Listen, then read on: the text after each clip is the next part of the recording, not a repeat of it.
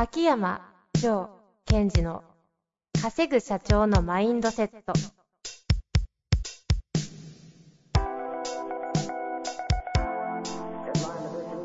なぜ一流の経営者たちはぶつかる壁を次々と越えられるのか。そこに隠されたマインドの正体。ポッドキャスト「稼ぐ社長のマインドセット」は上場企業から中小企業まで。エグゼクティブコーチングトレーナーとして人材開発を行ってきた秋山城賢治が経営や人生で役立つマインドの本質について分かりやすく解説しますこんにちは、遠藤和樹です。秋山城賢治の稼ぐ社長のマインドセット。秋山先生、よろしくお願いいたします。はい。よろしくお願いします。えー、行きましょうか。と言いたいところなんですけど、最近いかがですか、最近、最近そうですね。まあ、私もその、パーソナルトレーニングしてるじゃないですか。メントレとしての、えクライアントさんのね。それが、あのーリモートというか、 Zoom でやる機会も増えてきたので、ー、もうほぼ今9割方 Zoom シフトですよね。そうですね。まあ、もともとその、こういう仕事って、電話とかスカイプでやってた時代があったので、はいはい。まあ、久々にこういうのをたくさんやってるって、面白いですね。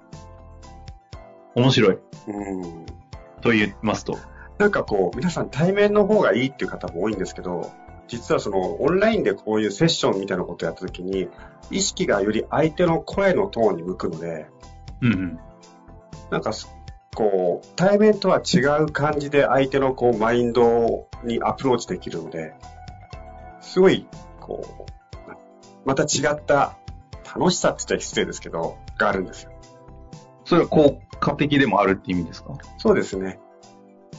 そうなると、まあ対面は対面でいいんでしょうけど、うんなんか対面の意味も結構問われる感じもあるんですかね？このセッションとかコーチング的なものっていうのは。そうですね。対面の一番の意味は、やっぱりこの空部屋の同じ空気感、私が作っちゃってるので、そこに飛び込んでもらうということと、あと自分が普段、うん働いてる場所から遠ざけるというか、振り返るときに俯瞰してみるって言葉じゃないけども、位置を変えさせるっていうのが一番意味があるので、ああ、対面は強いですね。特に地方からわざわざ来ている方とかは、そこはそこですごい価値がある。あるけど、うんまあそんな中で今は結構ズーム切り替えなんですね。そうですね。はい。まあなんかコロナ疲れ云々のね話はもうちょっと聞き飽きるぐらいある、ありますし、うんそういったご質問も、えっ、と結構いいくつかね、いただいてはいるんですけども、はい。今日はちょっとコロナとは関係のないご質問がまた違う弊社の方ねそうですね、はい来てますので、早速ご紹介させていただきたいと思います。はい。えー今回ですね、えー医療系の経営者40、40代の男性ですね、ご質問いただいておりますのでご紹介します。はい。少し長いので、ちょっとお聞きください。はいえー秋山先生、遠藤さんいつも楽しく学べ、学べさせていただいております。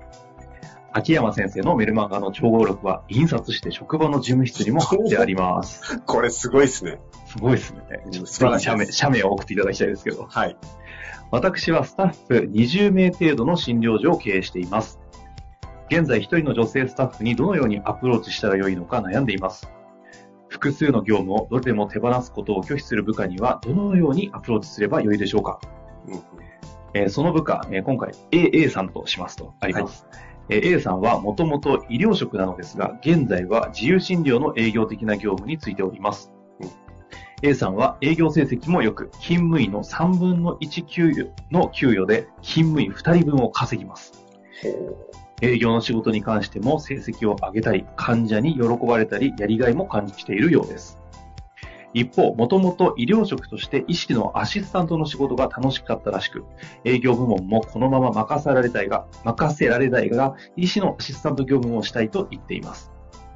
経営者としては、誰でもできるアシスタント業務よりも、営業成績の良い A さんには、営業に専念してほしいと伝えていますが、本人の強い希望で営業の空き時間に医師のアシスタント業務を行うことを許可しています。問題が起こるのは以下の時です。営業の対面業務が終わった終わったので、A が医師のアシスタント業務に就きたいと思った時に、他のスタッフがすでにアシスタントとして医師についている時に、交代してと言えない。言えずに不安を勝手に溜め込み、自分にアシスタントさせるための特別な気配りをしなかった医師に怒りの矛先を向けたり、他のスタッフに八つ当たりをしたり、へそを曲げて部屋にこもって出てこなくなったりします。しかし、そもそも医師は患者に集中するためにアシスタントが必要なわけで、アシスタント交代の采配など気配りすることはできません。何度も同じ問題を起こしていて、A さんと他のスタッフの間で交代する場合のルールを決める話し合いの時間を持たせたりしましたが、A の A の心の中にある問題でできません。えー具体的にですね、なぜできないと思うのか、逆にどのようにしたらできそうだと感じるかと聞いてみても、できないですという言葉しか返ってきません。その時の気持ちはどんな感じか、どのような声が自分の中から聞こえてくるのかと聞くと、孤独。私一人だけ部屋にこもって、ただ患者と話してるだけ。帰る場所がないと言います。では、院内の全患者ではなく、えー担当患者を減らしてはどうか。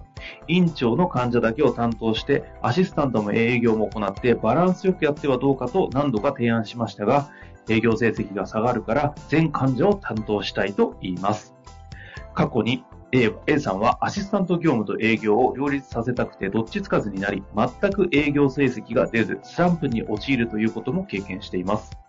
売上を下げたくない気持ちと医師の側と、医師の、えー医師の側という自分の帰る場所を確保したいという気持ちの2つが対立していて、どちらも手放すことを拒否して動けなくなっている A さんにどのような関わりをしたら良いでしょうかよろしくお願いいたします。ほう。なるほど。ということですけどね。うんこれは、ちょっと整理しつつ、どこからね、行きましょうかね。えっと、まず、整理しましょうか。まず、はいえーこの方は、えー経営者の方で医療系で20名の、えースタッフがいると。診療所を経営してると。うん。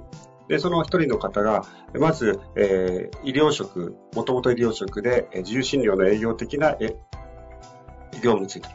つまり、自由診療の営業的な業務ということは、えっ、と、いろいろとお話を聞いて、その、あ自由診療ですからね、こう提案するんでしょうね。そうですね。うん、うん。で、その営業成績がすごいよいいと。うんこれすごいですね。通常、勤務医の2人分稼ぐって言ってますからね。うん。ね。で、その一方でアシスタントの業務を好きでやりやりたいと言ってるんだけども、そのアシスタント業務の時に、こう、自分に配慮してくれないと言って、医師に対して、えー怒りの矛先を向けてしまったり、えー他の方に対して、えー、八つ当たりをしてしまうと。はい。うんうんということなんですが、これ何が起きてるかということですよね、彼女の中で。彼女の中ですか ?A さんの中で何の何が起きてるか。ちなみに、えっと、うこの方の中で、えーなぜできないと思うか、逆にどのようにしたらできそうだと感じるかと聞くと、できない。できないですという言葉しか返ってこないと。うんあと、どんな気持ちとか、自分の中からどんな声が聞こえてくるかと聞くと、孤独。私一人だけ部屋にこもって、ただ患者と話してるだけ。帰る場所がないと言ってますというふうにありますからね。うん。でね、これ、まずこのできないって言ってるじゃないですか。できないという言葉しか返ってこないですと。ここ一つヒントなんですよ。ほうほうほつまり、これは、えっ、と、自分のちゃんとした理由は言いたくない。う。うんというか、察してくれと言ってるんですね。うん。なるほど。それを例えば私が何かこういうことなんです、実はこうですって言うじゃないですか。はいはい。で言ってやってもらったらダメなの。うんうんうん。愛、私の気持ちを察しなさいよって言ってるんですよ。できないですの意味ですね。うん。で、まあ、ヒントとして、え孤独とか、私の一人だけ部屋に閉じ閉じこもって患者と話してるだけ、帰る場所がない。三つヒントを差し上げますから当ててねって言ってるんですね。ああ。まあなんか子供に近いですよね、これ。うん。なんでなんとかちゃんこれできないな。できないもんみたいな。え、えできないもん、そうですね。その、プラス、なんか言ったらやってあげようとしてるんですよ、この先生は。経営者の方は。うん。ただしは教えない。教えたくない。あの、なんだろう。えー彼氏彼女で言うと、君何が欲しいみたいな。いや、言わないで当ててほしいのにみたいな。何でもいいよって。そう。何でも買ってあげるから言って、いやいやって。いやいや、でなん、なんでもいいよって言われて、なんでもいいじゃねえ、教えろよ、みたいなね。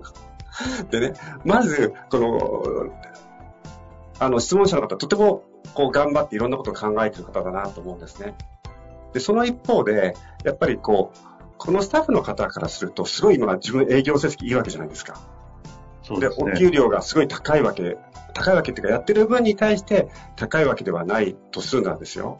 やっぱりそこは認めてほしいっていうのは、まあ、もう思つのが普通ですよね。ええええでね、これ、実は、あの、何を分かってほしいかというと、ポイントは、ヒントは、自由診療の営業的、え自由診療の営業がうまいっていうところがヒントなんですよ。うんうん。自由診療の営業がうまいってどういうことかというと、相手のことがえちゃんとヒアリングして、相手のアウトカムを引き出した上で営業されてるはずなんですね。こういうはい、はい、しはい。ましょうとか。だから、彼女はとても相手の気持ちを探るっていうのかな、分かるのが上手い方なので、うん、うん。で、これたまにあれです、ありますよね、私たちは。自分の能力が高いと、それを基準にして相手に求めちゃうんですよ。うん、うん、なぜ私は、私の営業を見てて分かるように、私は相手の気持ちを分かるのに、なんでみんな私の気持ち分からないのと。私の話よりやってくださいよってことを強く言ってるように聞こえてくるんですね。能力が高いゆえの孤独に落ちてる感じなんですかね。そうなんです。で、この、ヒントはもう一つは、その孤独って言葉があったのと、私一人だけ部屋に閉じこもって患者と話をしてるだけ。うん。で、ここに対してその喜びを感じきれてないわけですよ。なるほど多分。診察の場面を喋ってますよね。うん、うん、うん。だから、えっと、私はこれ得意だけど別に、その、この人は営業が得意だけど好きかどうかわからないんですよ。このご質問者の方は冒頭に成績を上げたり患者に喜ばれることにやりがいも感じているようですというふうにはおっしゃってはいますけどね。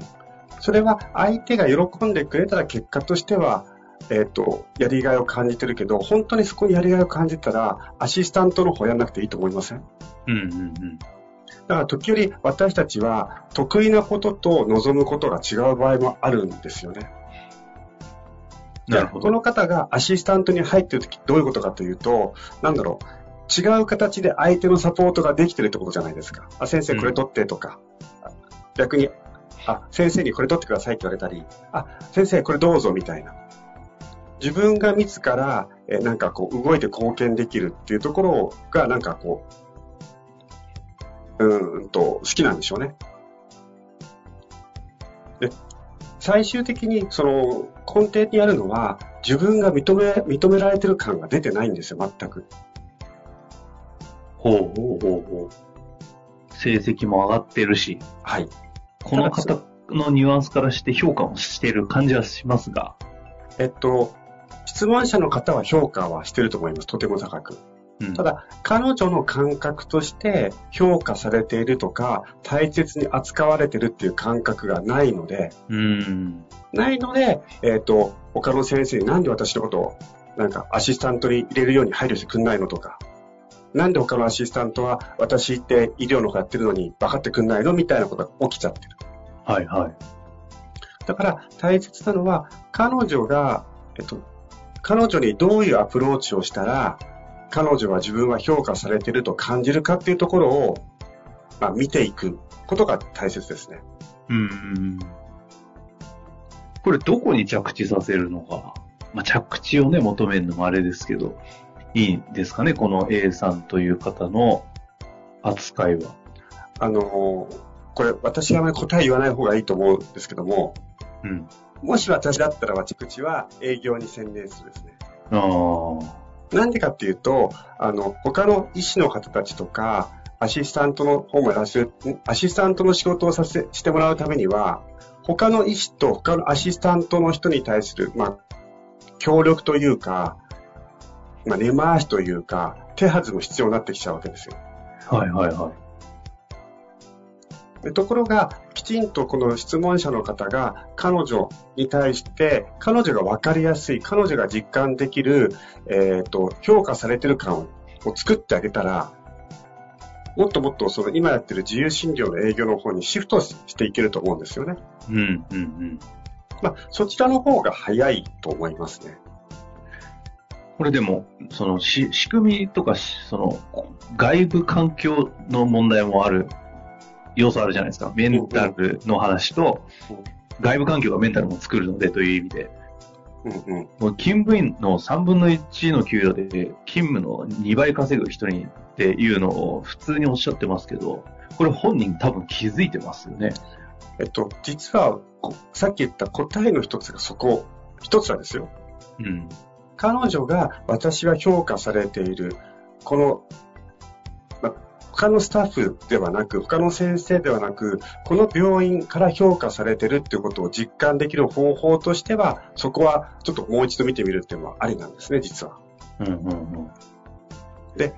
逆にここを3分の1で2倍稼いでるってことをさせてるから、彼女としては当然立場が上になっても不思議じゃないですよね。不思議じゃないですよね。で、これね、あの、よく経営者の方は、いやいや、あのスタッフはお給料じゃないんだと。やりがいなんだっていうふうにおっしゃる方いますが、それは外れでないはないかもしれませんが、やっぱり、あの、適切な評価、まあ、お給料に対する適切な評価っていうのは、意外に、この受け手の側の方は、なんだろう、いや、意識は私はお金じゃないですと言いつつも、評価されている、求められているっていうのはとても分かりやすいので、うんうんうん。ここは一回見直した方が私もいいと思いますね。そうですよね。ただ根底にあるその A さんに起きてることっていうのは、自分の中では認められてないと思ってるのが根底ってことですね。そうです。で、その根底をちゃんと相手が分かる。だって A、経営者の方は認めてるんです。うんうん。認めてるんだけど、彼女としては認めてるという感じを得ることができない。そこのギャップを詰めていってほしいんですよ。でそれを例えばですけど、給料という外的なもので詰めていく方法もあれば、はい。そのコミュニケーションとして彼女の内的な方にアプローチするって方法もありますけど、うんうん。これ内的なアプローチって、何ができるんですか？ね、秋山先生ならできそうですよ。うん、恐ろしいテクニックを使ってね。ただ、いや、そうそうね、こんだけ優秀な女性を、なんか、どうなんですかね。まず私、基本中の基本は、やっぱり挨拶です。あ、いいっすね。そうきました。そうです、そうです。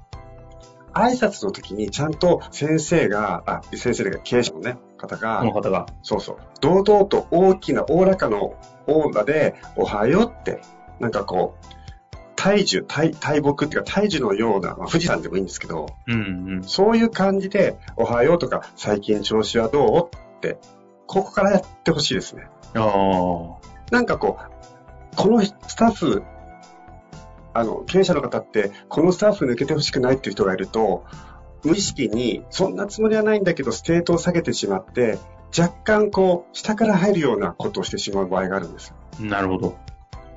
逆に、こういうふうに能力が高い人というのは、安心して力を発揮できできる場所を求めてますので、ええええええ。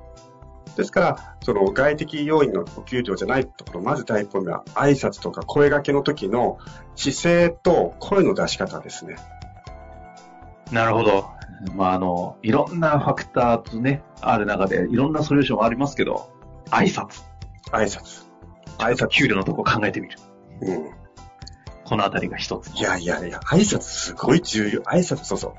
声掛けをする時のステートと声の出し方という意味ですから。いやここはじゃあ、給料の話はカットで、あの、挨拶で。いやいや、給料もちゃんと考えた方がいいと思いますよ。ですね。てか、相手に、こう、なんだろう、わがままではないですけど、彼女の場合は、そういうポジションを取らせるような環境設定をしないことですよね。なるほど。お給料、お給料って適切に評価してるよ。そこは、まあ、文句を言わせないじゃなくて、きちんと数字で評価してるよっていうのは、やっていくっていうのは重要ですね。特にね、うん、彼女は、もっと営業の方行ったら伸びると思いますしね、うん、数字。うん、うん。はい。というわけで、一旦やってまいりましたが、またね、あの、重ねていろいろ状況は変わると思いますので、ご質問ありましたら、お待ちしております。というわけで、今日のところは終わりたいと思います。ありがとうございました。ありがとうございました。本日の番組はいかがでしたか？番組では秋山城賢治への質問を受け付けております。ウェブ検索で秋山城と入力し、検索結果に出てくるオフィシャルウェブサイトにアクセス。その中のポッドキャストのバナーから質問フォームにご入力ください。また、オフィシャルウェブサイトでは無料メルマガも配信中です。ぜひ遊びに来てくださいね。